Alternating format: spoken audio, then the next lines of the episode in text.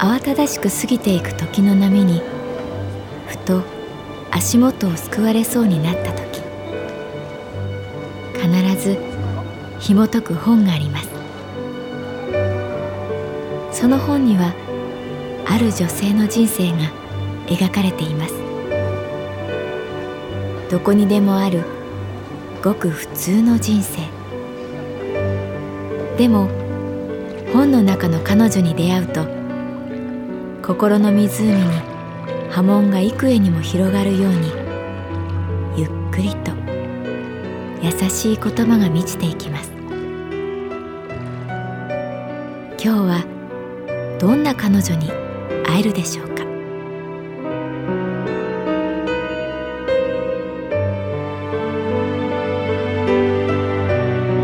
サウンドライブラリー。世界に一つだけの本。朗読は私木村多江がお送りいたします。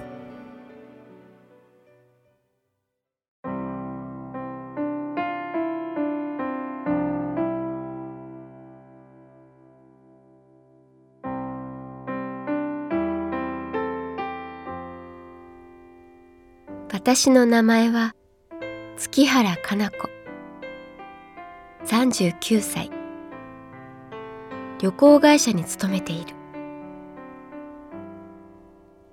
我が神保町支店一番最初に出社するのは支店長。大抵は私が2番目だ。満員電車が苦手なので早い電車に乗る。満員電車が得意な人はいないだろうけど時々達人というビジネスマンに出会ったりする。ここまで綺麗に細かく折りたためるんだ。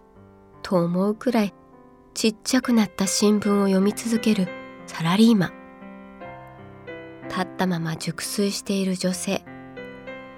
英会話に余念がない壮年のビジネスマン。みんな思い思いのだんまりを決め込んでいる。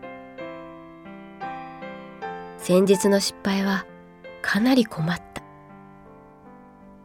最近時計をしないのだけれどその朝は企画発表の会議があったので珍しく左腕に文字盤が丸くて小さい時計をした前の晩資料作りで遅くまでかかり寝坊そうして、満員電車。あちゃー、と思った時は、後の祭りだった。目の前に立つおじさんのセーターに、私の時計の文字盤が絡んでいる。真っ赤なセーターの首の後ろ。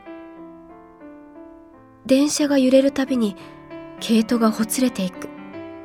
なるべく被害を少なくするために揺れに合わせて私も動くそれでもほつれはどんどん大きくなりやがて金魚すくいができるくらいに広がった。パンチパーマのおじさんは全く気がつかない。周りの乗客は横目で私の動きを見ている。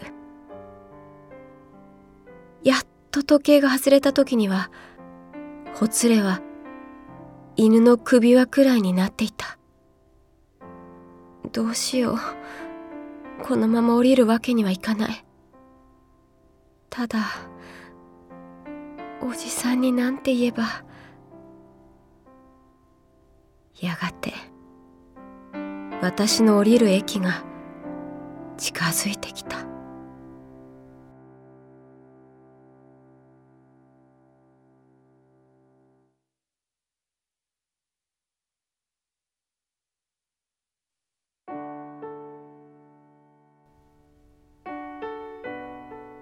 パンチパーマのおじさんの赤いセーターはとんでもない状態になってしまった。首の後ろに輪っかができている。私の時計が絡まったせいだ。よく見ると高そうなブランド物。電車降りなくてはいけない。でもこのまま何も言わないのはありえない。ただなんて言えばそういえば同僚の美香ちゃんから聞いたことがあった。今日電車の中でつり革につかまって単行本を読んでたら寝てしまって本を目の前に座ってる人の膝の上に落としてしまったんです。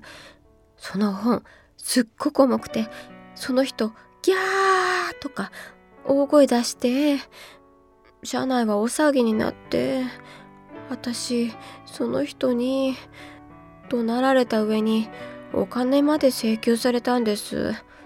払いませんでしたけど降りる駅のドアが開いた。大きな流れができて人が移動する。ラッキーなことにおじさんも同じ駅で降りた。あのホームで声をかける。振り向いた瞬間あちゃと思う。怖い。半端なく怖い顔。ん？きろりと睨む。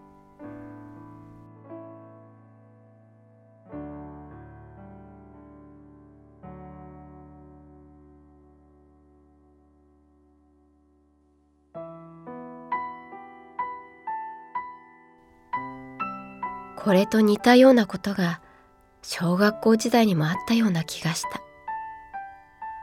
あれは確か学校の帰り道。田んぼの真ん中に立っている看板にみんなで石を投げていた。どこかの温泉の看板で右下に髪をアップにしたおかみさんらしき人の写真があった。その顔に当たったら10点とかそんなゲームをやっていた。私が投げた石はとんでもない方向に飛びあぜ道に止まっていた軽トラックのフロントガラスに当たってしまった。ガツ。嫌な音がする。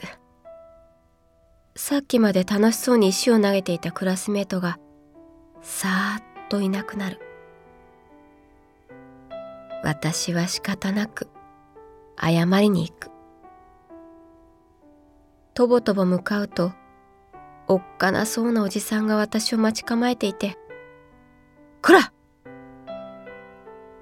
親にもバレて修理代のことを母から聞かされた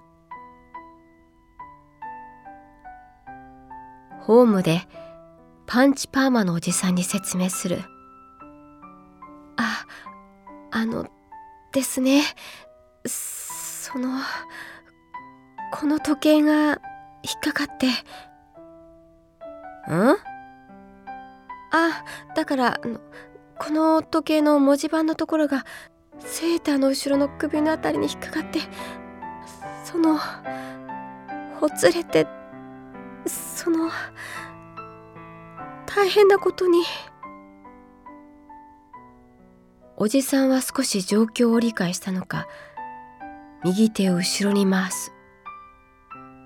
なんだか丸い輪っかに手が触れ「すみません!」頭を下げた。お金を要求されても仕方ない。そう思った。ああ時計なんかしてくるんじゃなかった。寝坊なんかするんじゃなかった。おじさんは輪っかに手を絡め「ふん!」と勢いよく引いたすると輪っかはテニスのラケットくらいに広がり「すみません!」もう一度頭を下げるははじさんが突然笑った。え？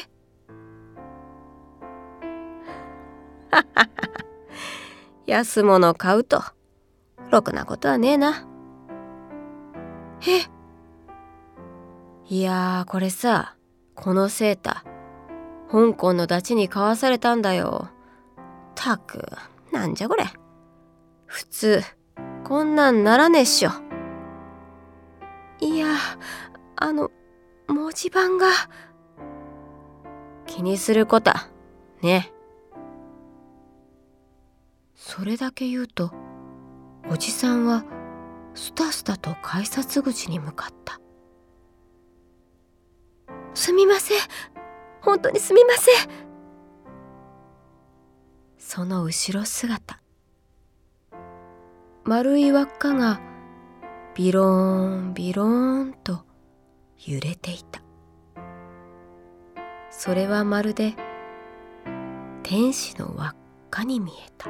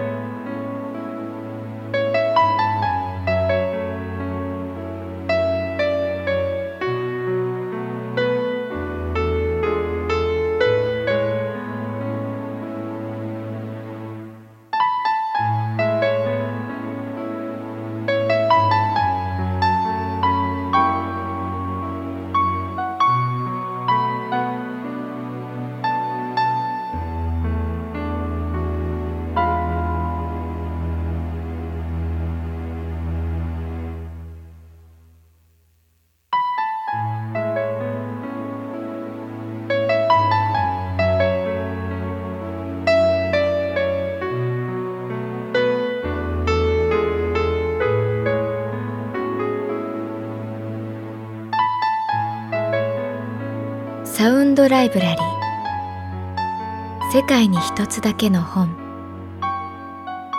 作。北坂雅人。演出。高橋智彦。朗読は私木村多江でお送りいたしました。